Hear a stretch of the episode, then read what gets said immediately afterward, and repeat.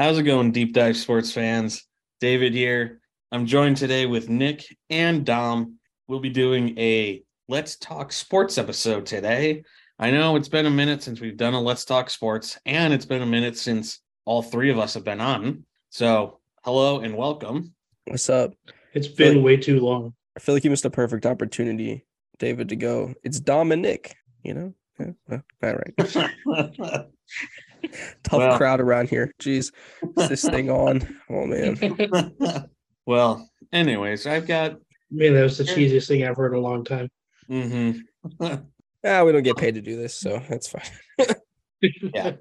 Anyways, I've got several topics covering various different things, a good chunk being football related. But, anyways, let's start with this first topic that I have. So, within the last week or so, the Browns made a trade with the Minnesota Vikings for Za'Darius Smith, a linebacker. What do you guys think about this? Is this kind of like an improvement to the team? Where do you guys think this will go in?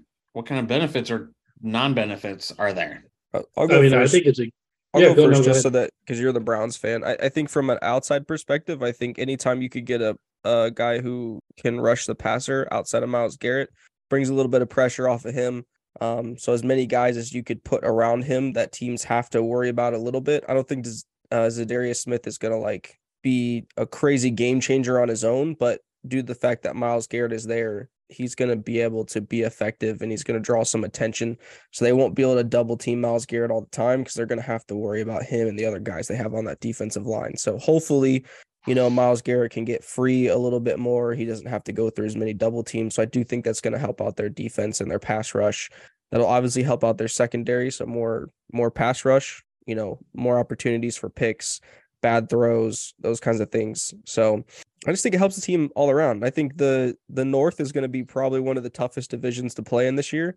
And you know, as as long as Deshaun Watson can keep himself clean off the field and he can get back to what he was in Houston or close to it, this team has a really good opportunity to make a deep playoff playoff push along with I think at least two uh, two of the other teams in the North. You know, I think the Steelers are still building a little bit. It depends on what Kenny Pickett looks like, but I think the Browns have a good opportunity to compete for the division with the moves that they made.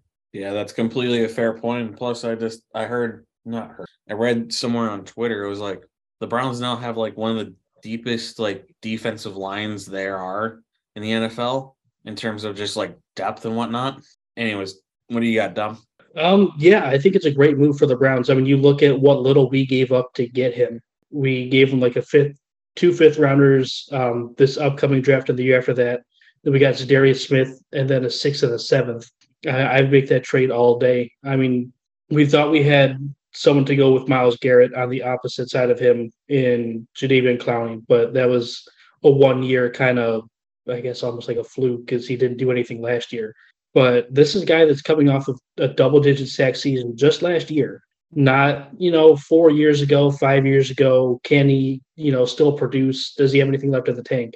No, this guy was a double digit sack guy last year.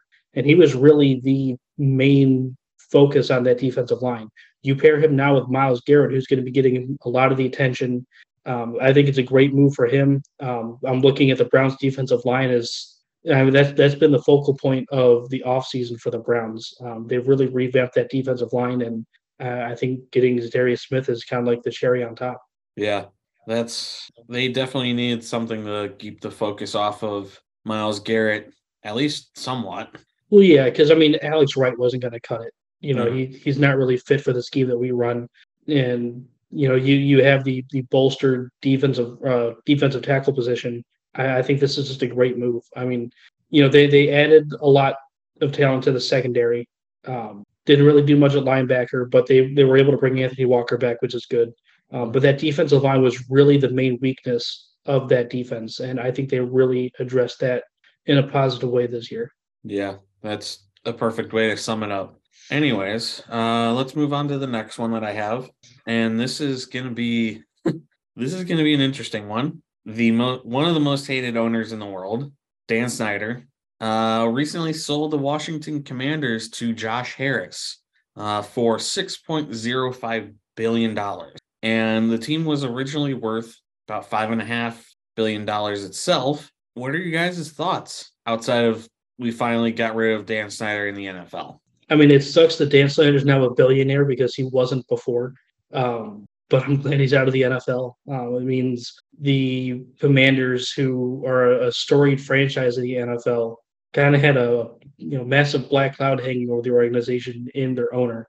Um, he's gone now. Hopefully, that changes. You know the culture within the building, changes the atmosphere within the building. Um, hopefully, it means they get a new stadium. Um, you know, it it's good to see new ownership there, and I, I think it's a, a sign of good things to come. I mean, because you look at the team on the field, they haven't been bad. You know, they they've been competitive. They made the playoffs a couple years ago.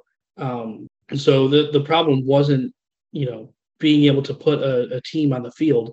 It's just the culture. No one wanted to play there. They had a horrible reputation. Um, they were able to build well through the draft. Um, now with new ownership, hopefully new stadium, maybe they'll be able to, you know, upgrade other facilities and maybe become a free agency destination. Nick? No, like Dom said, the, the all, all the money that he got kind of sucks, but I think that was part of his payoff to be quiet. I think the thing that sucks is we're not going to get to see all the dirt that he had on everybody. I think that the the league itself is just very corrupt and there's lots of things that mm. that we don't know. Um and I would have loved to see him blow it all up because I think that there's more there's more dirt bags than than we think. You know, I think Gruden was really just the the patsy to kind of take the fall for all that, but I think there's more that's that that'll come out over over the next couple years and we'll see lots of shifts in ownership. I mean, we've seen the NBA has done it what twice now in the past 6 or 7 years. So, I don't know. There's also not too many billionaires, so it'll be interesting to kind of see mm. as all this starts to unfold, like how many teams actually get sold, especially since the the Commanders sold for what you said, like six point four billion dollars or something like that. Six point zero five. Six point zero five. So like that's hmm. fine. It bas- basically was like six billion dollars. So if you think the Washington Commanders, a franchise that that realistically was kind of just an average franchise. The brand has gone through a lot of turmoil over the past couple years, and mm. that franchise was still able to sell for six billion dollars. You got to think like like if a scandal came out about Jerry Jones and they were forcing him to sell the Cowboys, who who realistically has 12 billion dollars to buy the Cowboys? Because that's what's going to cost. Because you got to think the valuation of the Cowboys has got to be at least twice as much as what the Commanders are.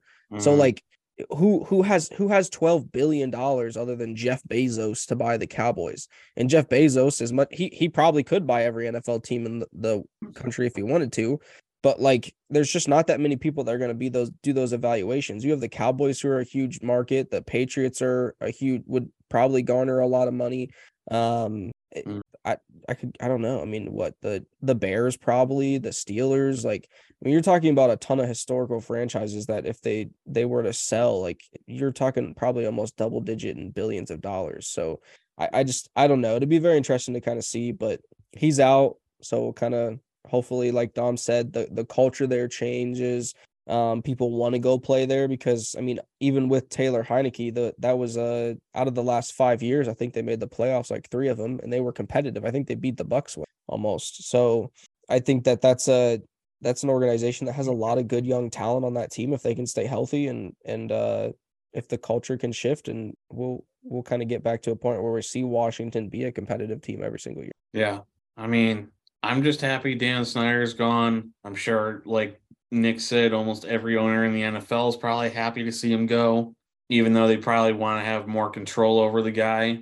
Yeah, now he's gone, so I'm I'm interested to see how much yeah how much he lets go. Yeah, yeah but we don't know what he signed. He he might have signed some sort of NDA. Mm. Yeah, yeah, it's definitely because because when when that all that stuff came out about Gruden, they said there was like thousands more of like pages of emails and text messages from like a ton of other people, and that was just like the tip of the iceberg that that they had found when they did that um when they did all that when they were looking into his like financials and stuff because he was scamming money away from all the other owners and stuff. So yeah, it's definitely I don't know. Well, we'll probably never see it because, like I said, it would just it would murder the league. I don't think the NFL would be able to exist. So mm, I don't know. If you if who knows if if if six of the owners were forced to sell or something like that, I think I think it would still be the, around. The, the the NFL makes like twenty billion dollars a year. I, I think they would be fine. Oh, I'm not saying that's I'm what not saying people thought about- they'd be fine. But I'm just saying if if you if you have six owners that have to sell and they all have to sell their teams with the, them evaluating an average of about like nine billion dollars, like I said, there's not very many people that can pay that price tag. Oh, I know. Like it's just and then if you have people that really care about it and they're gonna boycott it, then it'll it'll definitely be it'll be interesting. I don't know. I don't think we'll get to that point because like I said, I think it's, it's I mean, all- people have said that they're they're going to boycott the NFL for years now, and ratings have never been higher. So, Hmm. They they they did they did dip there for a while with the whole Colin Kaepernick stuff. To be fair, yeah, they dropped like zero point five percent. Well, no, because they were. I know, like the pandemic obviously changed stuff, but like I think before that they were at their lowest point at some points. Like there were games that weren't even cracking like the two million viewer watch or something like that, which doesn't sound like it's that low. But when you talk about an NFL game, like they usually average probably around like four or five million people that watch those games. So especially primetime games. Mm. So Ratings have still never been higher. I'm not saying right now. Yes, obviously Yeah. right now they're they're high. I think the Super Bowl was second highest maybe or something like that. So yeah, I don't know. Anyways, let's move on to something a little bit more homey in basketball. Um, how did you guys think the Cavaliers season went and um, what do they need to address in the upcoming off season? Let's start with Nick on this one. they should have won that series. I just think that they just they shit the bed. I don't I don't really know how else to say it. It's like probably one of the more disappointing series that I think I've that I've watched with them just because you can't I didn't expect the other I didn't expect Mobley or Darius Garland to really be the driving force in scoring the basketball. That's not their game. I understand that. Maybe Mobley develops into that at some point, but he's not a guy that's going to go get you 40 a night. Darius Garland isn't a guy that's going to get you 40 a night, but they can at least get you around 20 points, and that's enough. You know what I mean? I think the other thing is the depth on that team just isn't great. So I think that's something they need to address. I think they could get away with not having a person at the three spot if they have a if they have better depth behind those guys. Like I like Cedi, I like Caris LeVert, um, I like Okoro, but those guys just I don't think that they're quite good enough to get it done. They they they shouldn't be your six, seven, eight. You know what I mean? I think you need to have another guy or two in there that is a better contributor. And then the other thing is Darius or not Darius, uh, Donovan Mitchell just didn't show up.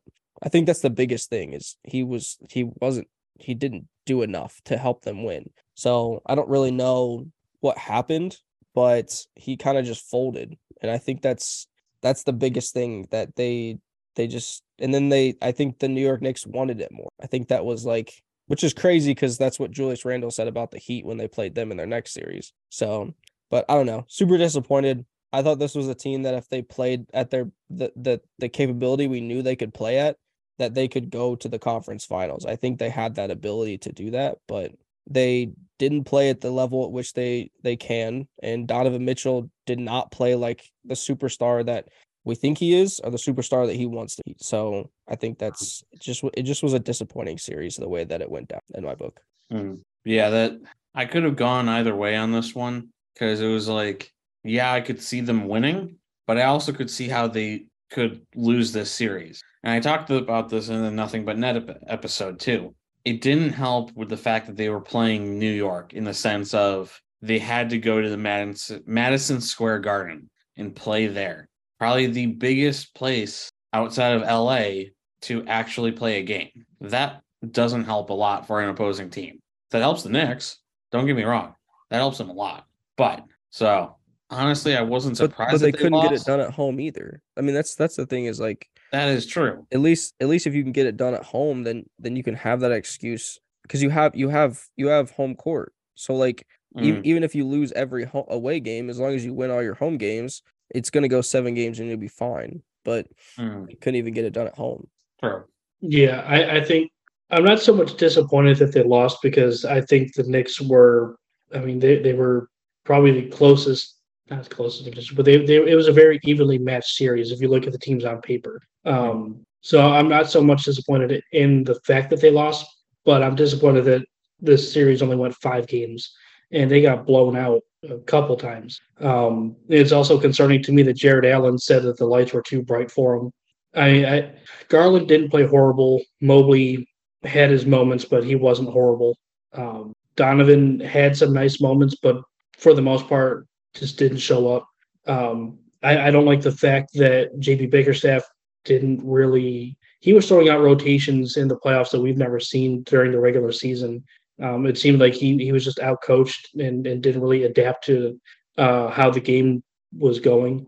Um, overall, you know, it's good to see that the Cavs are back in the playoffs. I I hope they take it as a learning experience. Because um, I mean, I Darius Garland, Evan Mobley, they needed playoff experience. They needed to experience what the playoffs were like. Mm-hmm. Um, hopefully, they they got a little bit of a, a learning lesson from this. Uh, I don't know because they, they need to find ways to just to, to get that bench better. Their their bench was horrible all season. Um, I mean, late in the season, you're playing Darius Garland and Donovan Mitchell 40 plus minutes a game against you know teams that aren't really going to even make the play in tournament. Um, that's not a good sign. Um, as much as I like Cedi, he's not consistent. Um, you know, Danny Green didn't really give you anything off the bench. Uh, really, nobody on the bench really really provided you anything of, of any sort of value. So yeah, if I'm the Cavs, I'm I'm looking to make some moves, but yeah, I don't think you can make anything drastic. Hmm. You, I, my question is this because I, I had this conversation with somebody else too, and like seeing how Kevin Love is playing right now with the Heat. I already know what you're gonna ask. No, but but the we, we we talked about the depth, and like I understand that he wasn't like a part of the really the rotation that much, but but my I guess my question is why, and then my second question is don't don't you think that somebody who has been to four finals runs the way that he has, somebody who's being this helpful to a Miami Heat team who's making a run as an eighth seed, don't you think that's a guy that might have been helpful coming off the bench for us? Another guy that could have okay. been Lo- looking at it, you know, as as simply as that from a, a thousand foot perspective. Sure, yeah, on paper, adding someone like Kevin Love could have could have helped, but there's a reason why he wasn't in the rotation mm-hmm. why JB Bickerstaff wasn't playing him. Obviously, there. Oh no! I was doing so well there that I froze again. where, where, did I? Where did I freeze? Obviously, you're saying obviously there's a reason he wasn't in the rotation. Yeah. So obviously there there's a reason why Kevin Love wasn't being. Um, you know, he he came back from his injury and was cleared to play and wasn't playing. So it's either a lack of effort practice wise, a lack of wanting to play how JB wanted him to play, or just the fact that he just wanted to play somewhere else. He saw that I'm not going to get the minutes here. I'm not in the rotation. I want to earn another contract because I still think I can play. Hmm. And at the end of the day, it, it was just best to let him go. And I'm I'm along the same thing. And I mentioned this during a Nothing But Net episode. I think the last good, one good. talked about. Um, I viewed Kevin Love more of a hindrance than an actual help. Um, I just I don't I don't agree with that. I mean, like, listen, if you if you were to ask me that question, is he more of a hindrance two seasons ago, three seasons ago? Sure, yes, I would like he just he just didn't he wasn't there. But with with how productive he was last season and how much he actually helped this team out, and then when you really look at what, like I said, what he's doing right now for the Miami Heat, you're telling me that he okay, yeah, done, but okay, he could he so, couldn't have done that for us. And but you, but look at look at how he was playing what, just, when he got you just you just said that JB Bickerstaff was throwing out random ass lineups anyway. So do we do we sit here and we go like, oh, whatever whatever his decision was, we're just gonna go with because we think that he's that good of a coach. I'm not saying he's a bad coach, but at the end of the day, like he got out he got out coached by Tom Thibodeau, and I'm not saying Tom Thibodeau is like bad, but I would yeah, but, but if you I, if you look at how the Cavs played, just adding just adding Kevin Love to this team would not have all of a sudden changed to where the Cavs would be beating the Knicks. It's a it's it's a mindset thing too. You have to think like even like, if it okay, so so then the Cavs would have lost maybe three games to two instead of they maybe, maybe they, they would have taken it to six. But we don't we don't know. We don't know. We don't know what he I don't I don't think the bench for us. We don't know we don't know what he would have been able to say to the guys in the locker room. An actual like I said, an actual guy who's went to four on four finals runs a guy who got to play with LeBron James has that insight with him. Like Donovan Mitchell's a good player, don't get me wrong, but every single time Donovan Mitchell gets in the playoffs, yeah. he folds. He's he he doesn't show up. And he did that in he did that in Utah. So it's not like it's not like you can really rely on Donovan Mitchell to be the guy to be like, let's go, guys, we can do it and really like galvanize everybody because he wasn't able to do it on the team that he was before. And he's a nice player. Yeah, you, you don't think the Cavs you don't think the Cavs thought of that too? there again, there's a there's a reason why he wasn't being played, and there's a reason why they figured it was best to let him go. But I, but what I'm asking you is like in in hindsight, with what he's doing now, do you think it was a bad move? I I think I think it was a bad move, especially for for everything that we talk about them not having somebody who can Hey, play that hey, forward position hey. on the outside. I was in the middle of a sentence and then I froze and I came back and you're talking. But that's not my fault. like, okay, well let me let me finish my sentence. All right, continue. Okay. The Cavs GM and the front office know basketball more than we do. They uh, did I freeze again? No, I didn't. Okay, David, you were just standing really still there for a second. I thought I froze. they know they know basketball more than we do. As, as much as we know basketball, them being in the building, running the organization, they have a better view of what's going on in the locker room than we do. There's a reason why he wasn't being played. There's a reason why there's a disconnect with him and the organization. Clearly, they know that having someone with his experience and, and background is valuable to a team, but they still thought, even with his experience, that he's better off the team and put on waivers than in the locker room. I don't know. I disagree. That's what I'm saying. I I think I think it was a bad move. Just just as much as I think it was a bad move for them to include Lauri Markkanen in that trade. I think they should have done everything they could to keep him on the team. I think like, okay, well, like- okay, so Lauri Markkanen, yeah, he had a great season, but for half the season, he he was Utah. Like he wasn't. There was nobody else on the on the team that was putting up any sort of. but you don't you don't you don't think that he's not going to add defensive or offensive value to this team? Like immediately he he, he immediately would have he would have been well, but I'd still rather have Donovan Mitchell. No, no, I'm I'm saying I'm saying you still get Donovan Mitchell, but you do everything you can to trade other pieces other than him. Well, who who who would you have included? I think I who think el- if they could have they Who they, else they, on that? Who else on the roster would have you been willing to they throw could have they, they would they have had any sort of value? they could have they could have added a pick, Okoro in there. They could have added other pieces. We we gave up all of our first round picks. no, we didn't. We still have one for this year. No, we don't. Yes, we do. We have one for 2024 or next year, sorry, 2024.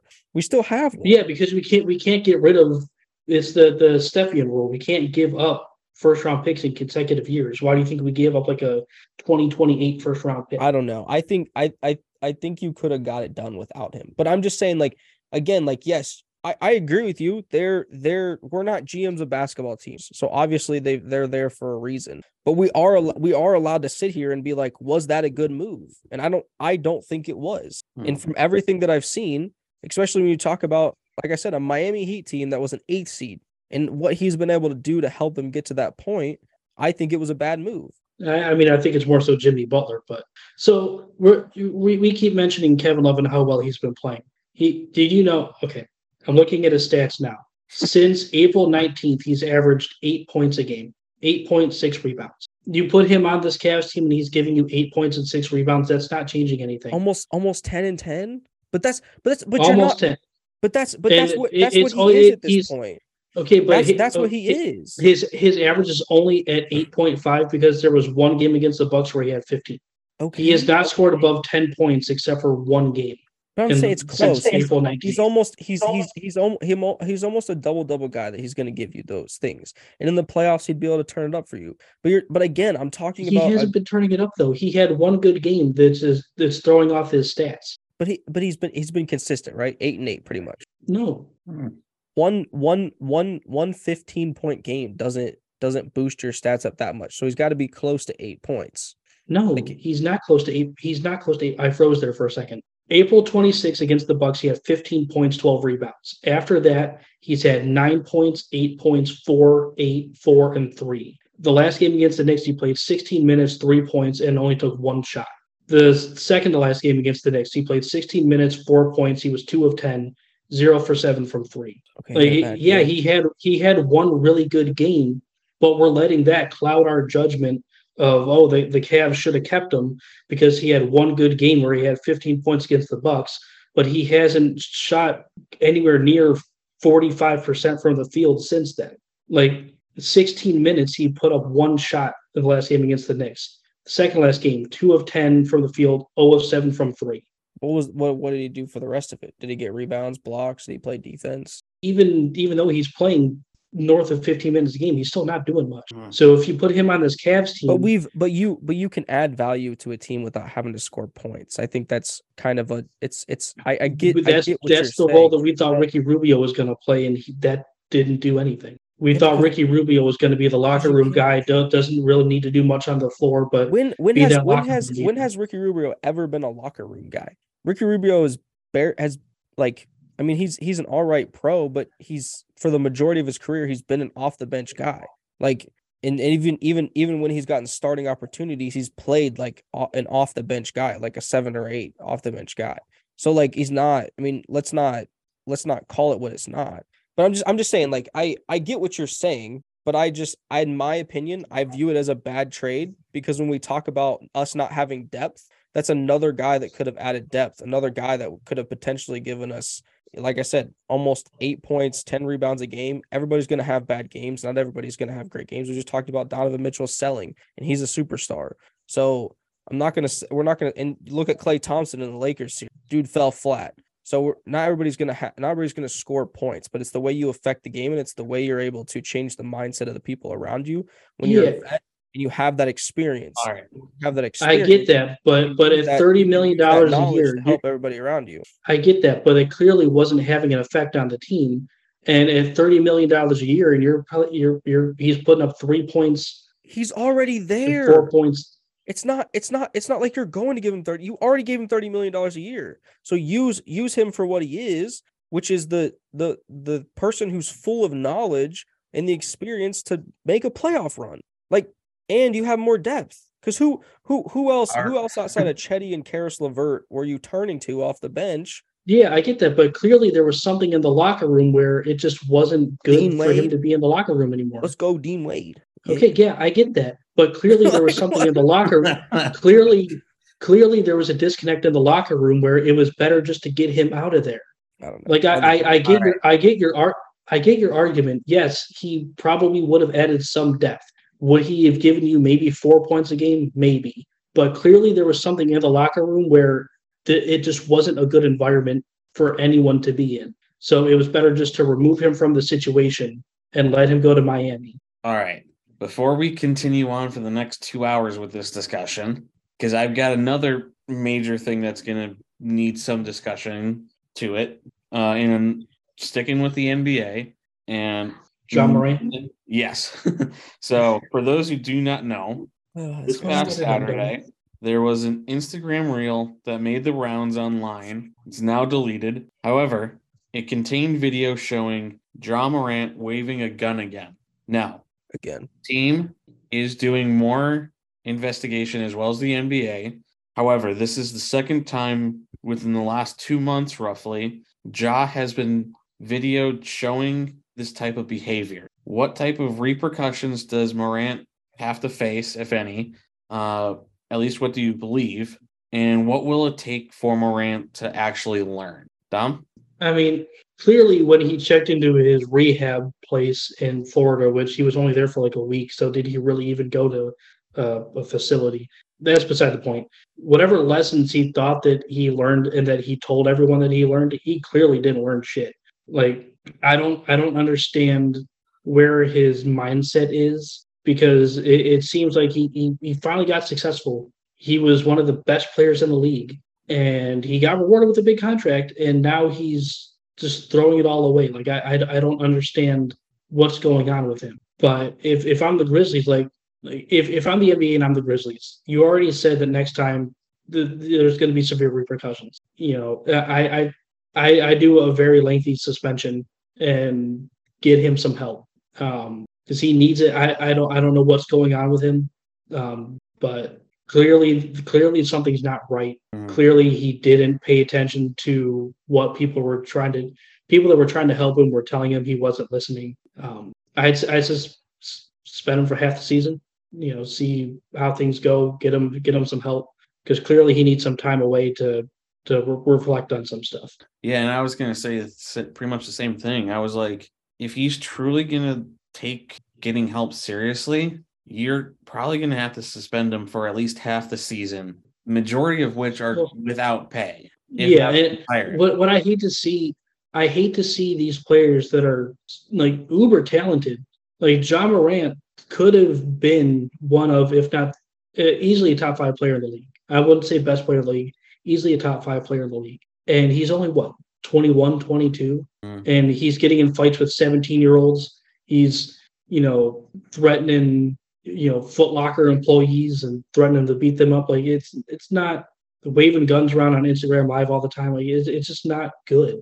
Um, you know, he needs help. Nick, you want? I, I, I hate to see young players like him throw their talent away. Agreed.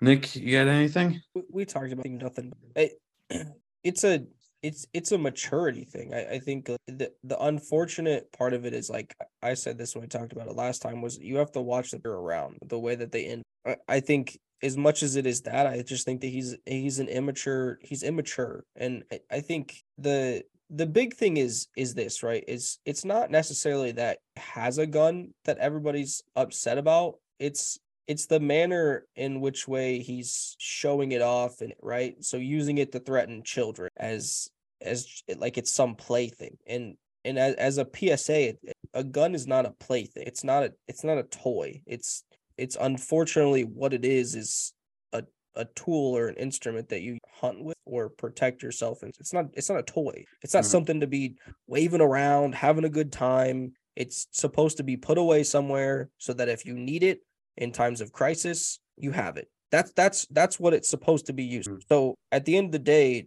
i don't I think that that's that's something that needs to be more addressed with him than than everybody being upset that he has one. I I, I think that there are some people that are getting it crossed that they think that they're mad because he has. It's not that he has a gun; it's that he's treating it as it's some that's not. And and he's he's being very aggressive towards people. He's trying mm-hmm. to fight people all the time. He's trying to. I I just don't.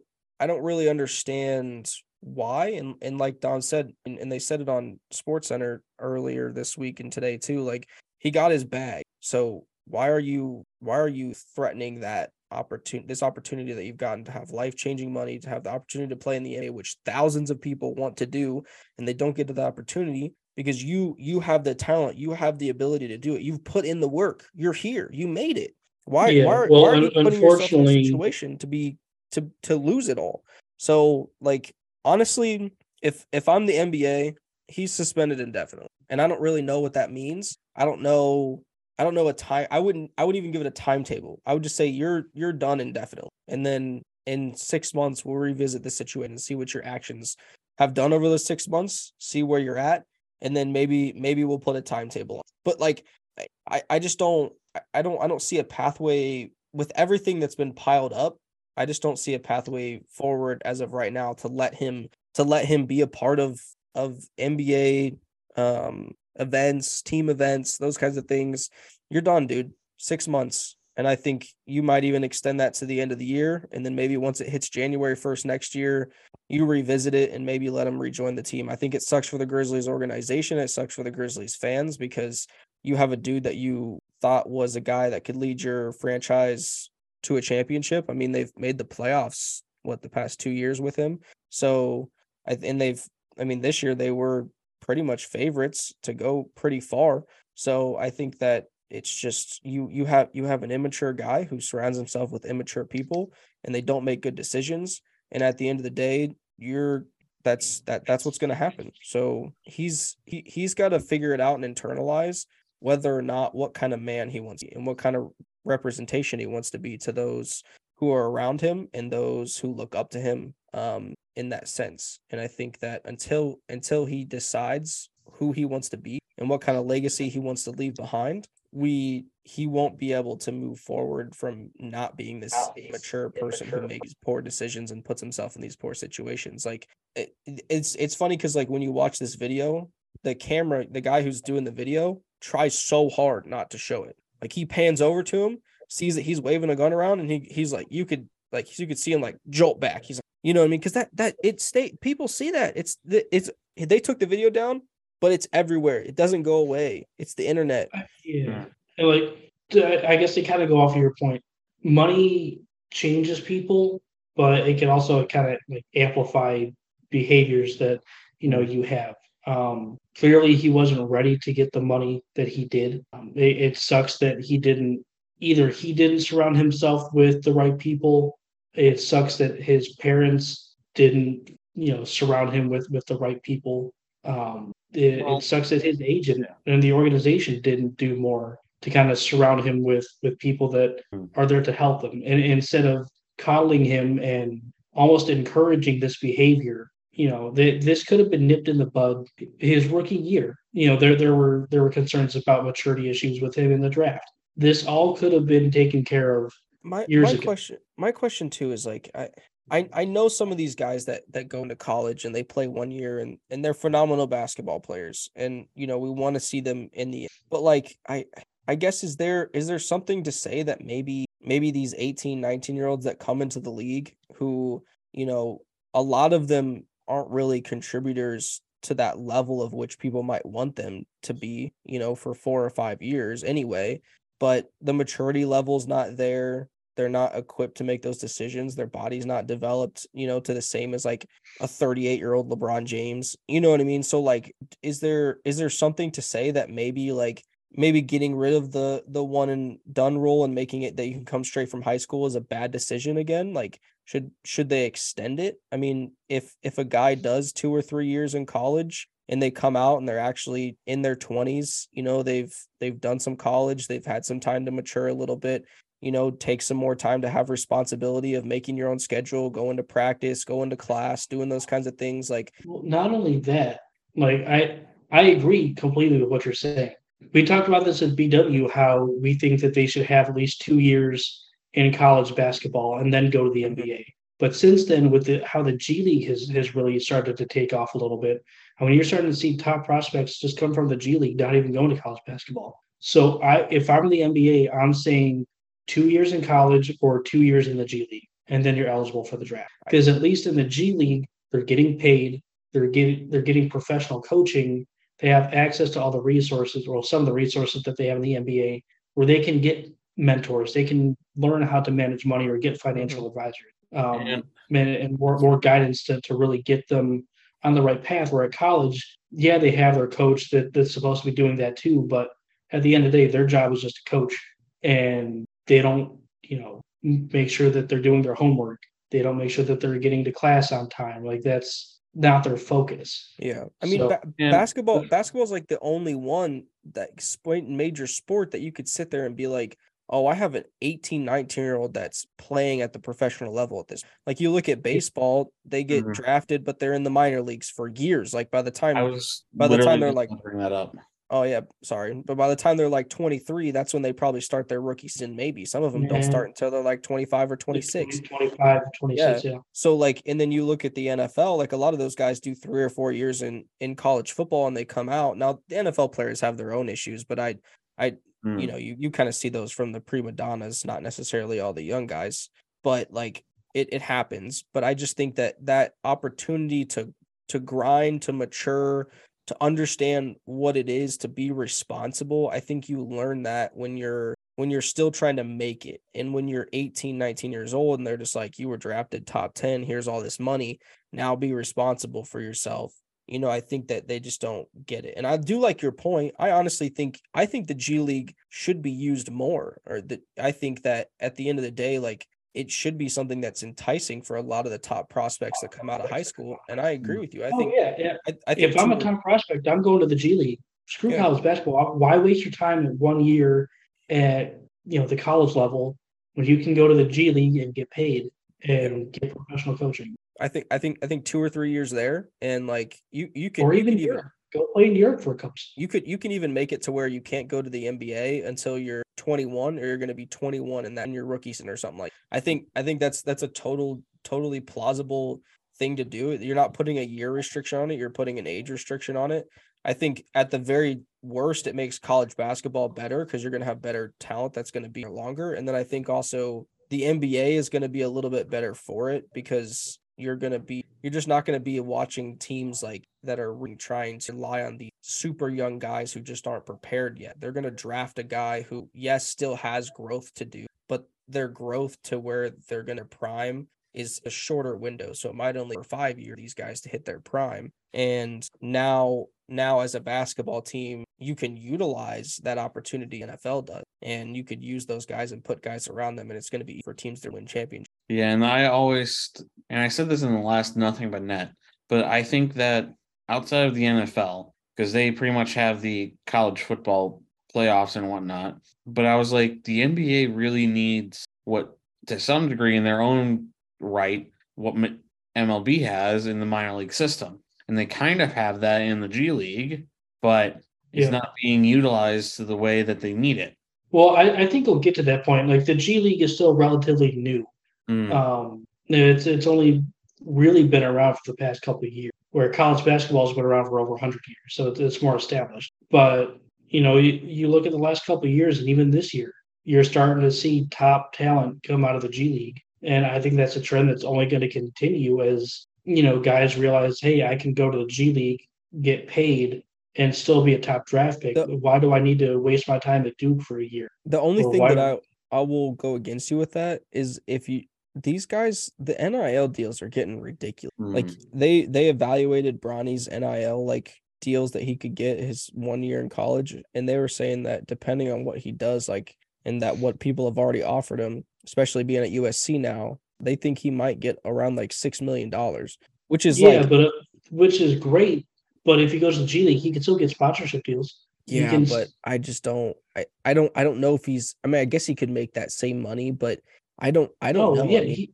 it's just he can look, easily he he he could make that same money, but if we're just talking about like a normal recruit, I don't think they'd make that same money. I think they'd make more money at NIL than they would in the G League because the G League is something that's so hard to market. Because I mean, how many G League games do you watch? Have never watched one. I would I would probably say that I watch more college basketball games than I do G League games, and I don't really watch that many college basketball games as it is. I refuse to watch college basketball. So like I might I watch I watch Ohio State basketball just because I try to keep up on it for Ohio verse and stuff like that. But I mean, outside of that, like people people will watch college basketball more than what they will watch the G League. And I would say it's significantly more. So now you have a brand, you have somebody who's who's representing that brand that when you're paying the money to for those sponsorships you feel good that your sponsorship is being represented properly by that person so i think with nil i think that's going to kill this like g league ignite where some people will still do it but I don't think it's going to get the amount of people that they thought they were going to when they started this program because I don't think they anticipated NIL becoming a thing. Yeah, that's a good point. All right. So back to a little bit of football. Moving on from the basketball stuff. Um, so I'm gonna move on to the XFL and USFL spring football. What are you guys' thoughts on the seasons? Uh, XFL just finished. I think USFL is probably like in what week five, week six now. How do you guys think it's going? What I think it's going pretty well. I really like the XFL season. Uh, the championship game was it was exciting. Um, I watched the I watched the highlights of that. Um, the fact that a team that went under 500 in the regular season uh, was still able to win the championship was was pretty cool. I, I think the quality of play was there for the XFL. Um, I I've already seen I I don't countless guys have, have gotten training camp invites to the NFL, which is good because that's really what the league is about: is getting guys opportunities to make it to the NFL. Um, and I think the XFL kind of realized that because they already partnered with the NFL on you know potential rule changes, um, trying out new technology, stuff like that. Um, USFL is it's okay. Um, the games are not as exciting. The fact that they're not playing in their home cities is kind of taking away from the league a little bit. Um, I was watching a little bit of the Philadelphia New Jersey game yesterday, and I don't think I honestly think the stadium was completely empty except for the players and coaches on the field. Um, it was a good, like it was an okay game to watch um, if you really like field goals. But um, I think the XFL was significantly better. And if, if I'm the two leagues, I would try to to merge because one thing that one advantage that the XFL really has is, yeah, I've talked about this with my dad. The timing of of the league is perfect for the XFL because their season ends. The draft just ended for the NFL. These guys are getting training camp invites as rookie mini camp is just starting. They'll be able to participate in a full training camp and hopefully make a roster. Where the USFL, if you make it late or you're not getting an opportunity in the NFL until the next season, so it if that really hurts the USFL. Um, and I think that's why you saw a lot of more known players in the XFL because they knew if I play well, I'll be able to to get an invite to camp and have a full training camp. No, I agree with you on on the merger side of it. I think because there's what like eight teams in each league, so and I think they're all in different cities for the most part. There might be some that double up, but I think it almost would be it would almost be in the USFL's best like interest to go to the XFL and be like, hey, let's merge, like Dom said, and you know, just like how the NFL you have like the NFC and the AFC. I think you could just leave the names. You could have the XFL and you can have the USFL. And what you do is they'll play their seasons simultaneously. They can have the same TV deals. Those eight teams will play each other throughout the regular season. And then you can play like, you know, two crossover games with the other league. And then I'll just make it one big league. You have 16 teams, you have eight teams in each league already. Well, no, that's that's Just what I'm it- saying. That's what I'm saying. You have, but you, but you can keep it just like you have the AFL. The they're sorry, the the NFC and the AFC. You know what I mean? Where they have they have their individual conferences, and those conferences will play each other. They can play two games across conference or whatever, and then when they get to the playoffs, eventually you'll get to you'll get to the XFL championship. You get to the USFL championship. Those teams will play, and then you'll play for the whole league championship or whatever, just at the same time as which they did this time. And like Dom said, that'll line them up right with the draft. That'll line them up right with training camp.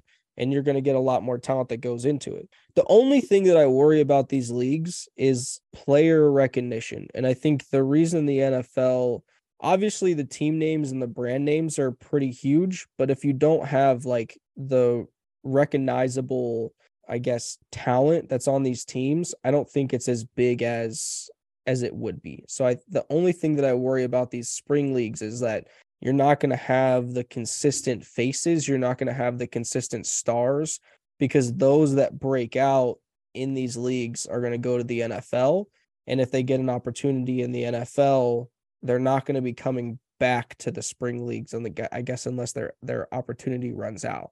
But it, so that's that's the only thing that worries me about them. I think eventually they're going to have to get to a point where they have uh consistent faces you know what i mean? I don't know how that happens or or what that looks like but it is interesting. I think it is in their best interest to combine and and do something like that um together. And like dom said that gives them 16 teams that's enough teams. I don't think they need any more because there's just not enough talent to be spread around between all 16 teams.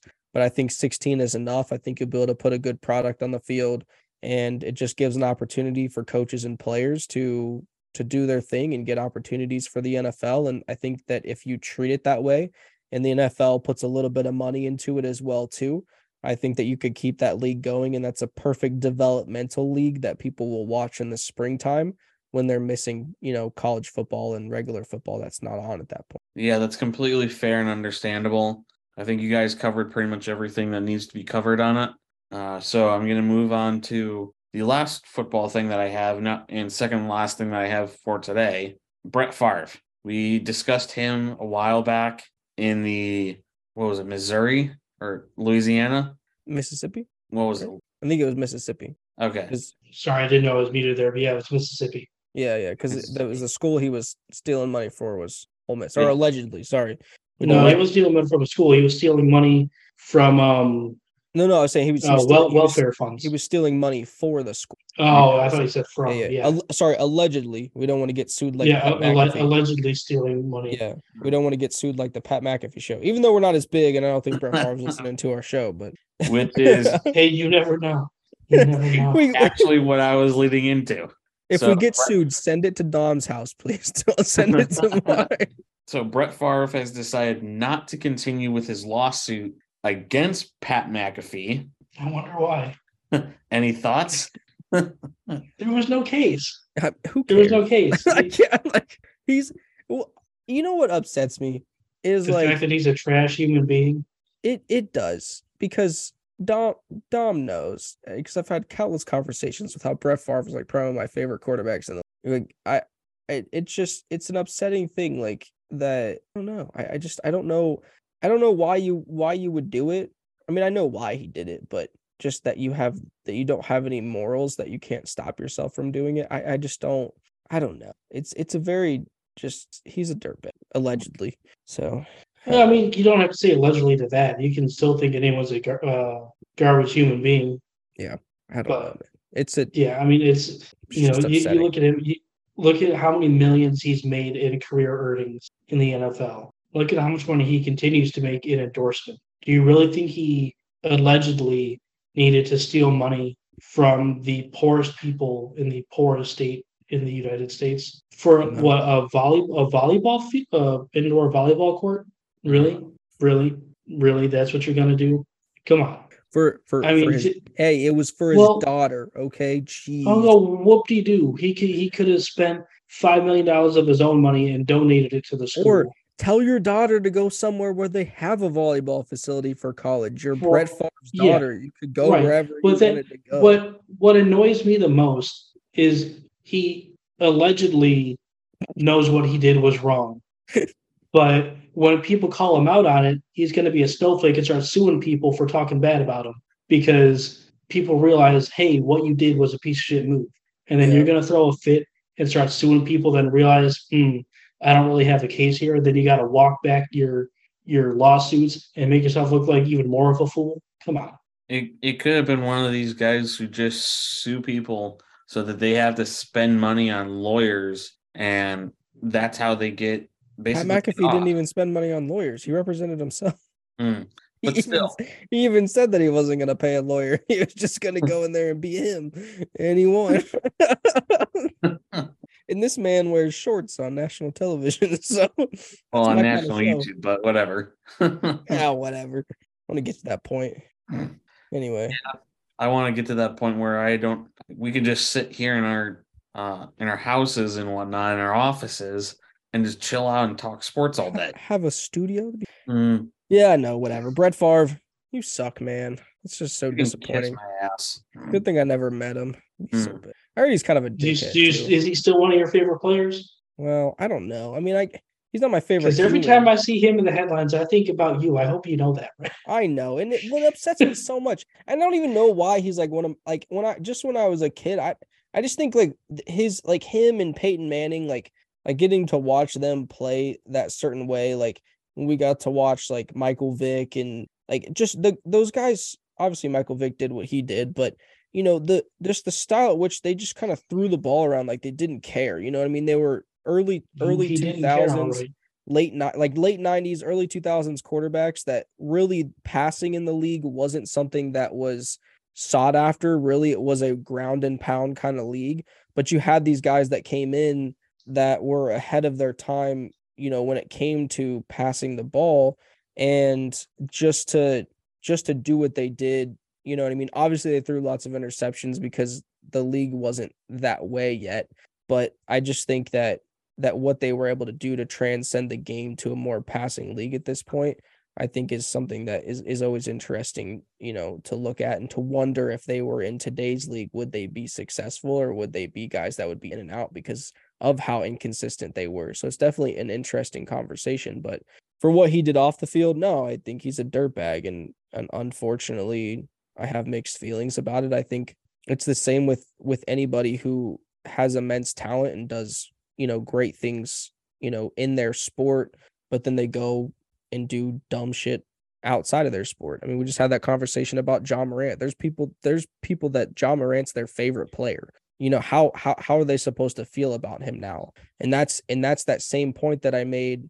Like you you as an adult you as somebody who's supposed to be this like figure that people look up to that people you know want to watch wants you to represent them and you just do these dirtbag things and you wonder why people are conflicted about how they feel about you and you're upset about it you don't want to sue everybody but at the end of the day you did it. So you have to live with it and you have to figure out how to become a better person and how to make better decisions and represent yourself and the brand that you want to represent in a better way and i don't know I, Mm. I just think I don't I think a lot of the unfortunate thing is a lot of these people they're they'll continue to do it because there's just a lot of people who are dirtbags and they're just people who are dirtbags who have immense talent and doing cool things that we like to watch unfortunately so I don't know And um, so yeah, you guys pretty much summed it up accurately on that one. So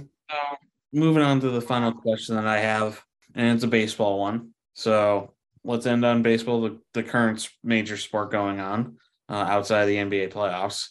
So, what are your guys' thoughts on the uh, baseball season so far? Some of the highs and lows and whatnot. Dom, let's actually start with you on this one since you are our resident on deck guy today. Yeah, um, I think it's been a fascinating season so far. Um, with all the new rule changes, I think they've really changed the game for the better. Um, there's definitely been a lot more action. I, I, think it obviously the pitch clock changing or reducing the amount of time that the games take helps. Um, but batting averages up, stolen bases are through the roof. So you're seeing more action. The game's more entertaining. Um, other than that, I mean, it's just it's really interesting how the season's playing out because um, you got a lot of teams that are contending that people really didn't think would be contending. Um, notably, I, I've been raving about the Pittsburgh Pirates since last year. Um, I, I, think there was a episode of On Deck months ago now before um, mm. before we took the offseason hiatus. I was saying, watch out for the Pirates next year. I think they could be maybe not contending for a playoff spot, but vastly improved. Um, and until their slump recently, they were the second best team in the National League. They're still above 500. Um, I, I, still think it's funny to see the Mets with all the money that they spent below 500, the Padres with all the money that they've spent below 500. The, the Guardians have been disappointing to me so far, but I think they can improve. They got a young team. I think Terry Francona is the best manager in baseball, so I trust him to figure things out. Mm. Um, but then you look at the AL East, and every team is above 500, and it's just just a, a murderer's row of a division, man. I mean, mm. the the fact that the the Yankees of all teams are sitting fourth in the division right now with 24 and 19, and they're fourth. They would be first place in the American League Central. They'd be second place in the AL West, and they're fourth in the AL East right now. They're they're behind Toronto. They're behind Baltimore, who's very impressive at 26 and 15. And then Tampa Bay is playing like the best team in baseball right now. Mm. So yeah, it, it's really interesting. Um, then you got Oakland. I'm looking at the standings now at nine and 33. They just announced that um, they they agreed to a location in Vegas, and that deal is going to be happening. But that's mm-hmm. a topic for a, for a different show. Yeah, especially considering you guys covered it on deck. So shout that out uh, if you guys want to go listen to that episode. Um, so yeah, what are things? Yeah, anything to add to this, Nick? No, no, I think Dom pretty much covered it all. I think I, my my one question for you for you guys is okay. I, actually have two. One that does that pertains to baseball, and one. So the the one that pertains to baseball is because I had this question for Greg, um, maybe when we were still doing spring games and stuff like that. But with the way now that they've changed, I guess fundamentally the game a little bit. So like Dom was saying, there there is more action, there's more offense you know, batting averages up, stolen bases is up. I guess now in this new era of baseball going, should we should we view the success of hitters less than what we did we did in the past? And should we view the success of pitching of pitchers more than what we did in the past because the deck is kind of stacked against them? Mm, no, because you know, p- pitching, even with the rule changes, is still dominant. Mm-hmm. Um, batting average is up, but it's not through the roof. I think okay. it's a couple percentage points higher than it was last year. Um, really, the only big, the biggest difference is in stolen bases. So I, I think pitching is still dominant. Um, hitting, yeah, you're seeing more balls put in play, but it's not necessarily turning into hits. It's just more balls being put in play, okay. which is still more action. Yeah, um, yeah. But even even with with catchers, I mean, you know, you you could even the best catchers in the game before all the rule changes were throwing batters out probably at like a 75 to 80 percent rate. Um, I think it's way down this year. But when you change it so pitchers can only pick off what twice while a guy's on first, and then you make the bases well like 25 percent bigger. Mm-hmm. So when you make the bases 25 percent bigger, um, you know you're, you're stacking the deck against catchers, um, and they're so I could see maybe putting an asterisk next to stolen base totals um, if someone were to break a stolen base record. But other than that, no, I don't think it, it changes things that much. I, I, I don't think I didn't think so either. I just is an interesting question that I I just thought of like when they made all those rule changes and like as we saw everything kind of transpiring and throughout the season, I just I I kind of just watching it. I'm just interested to see like if if it really makes that big of a difference. I I am excited that there's more happening in the game. I I think that's I, I think that's what I said that was my biggest thing was like people just want to see stuff happening. So whatever you can do to make to make it so like they don't sit there for 30 minutes and nothing happens. So even like you yeah. said, even if even if there's a hit that gets caught or grounded out, like at least something's happening or more stolen bases. So um my second thing that's like a little bit off topic. So obviously now with the A's going to Oakland, they have what baseball, football, uh hockey, and they'll have WNBA. So I see over, you're going. Yes, they'll get an NBA team at some point. But but but over under seven years. If you had to put money under. on it, under under under hundred percent. You think NBA expansion in the in the next seven years? Yes. More so relocation, but yes. You think relocate? Who's who's who's relocating? Who's relocating? I could see. I could see the Pelicans. I can um, see Charlotte. Charlotte. I think. I think. No, I, I think. I think. I think Charlotte's. I think Charlotte's, I think Charlotte's a big enough market. Um, I could see Sacramento.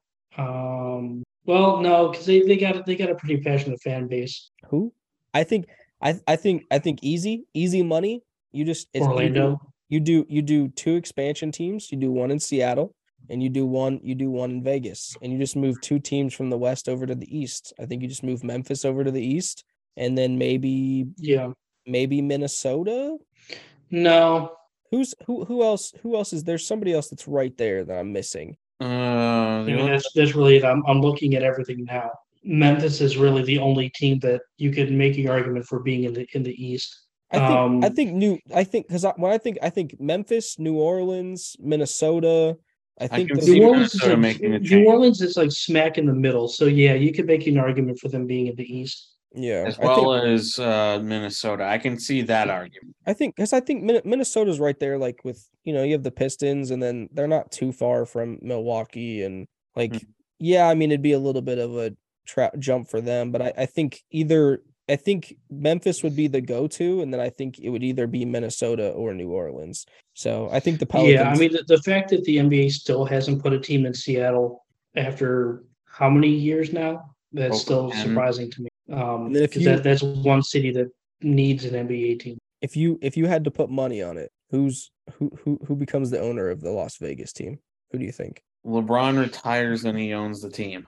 No, because no, because I think it would happen before he retires because he's still set on playing with Bronny.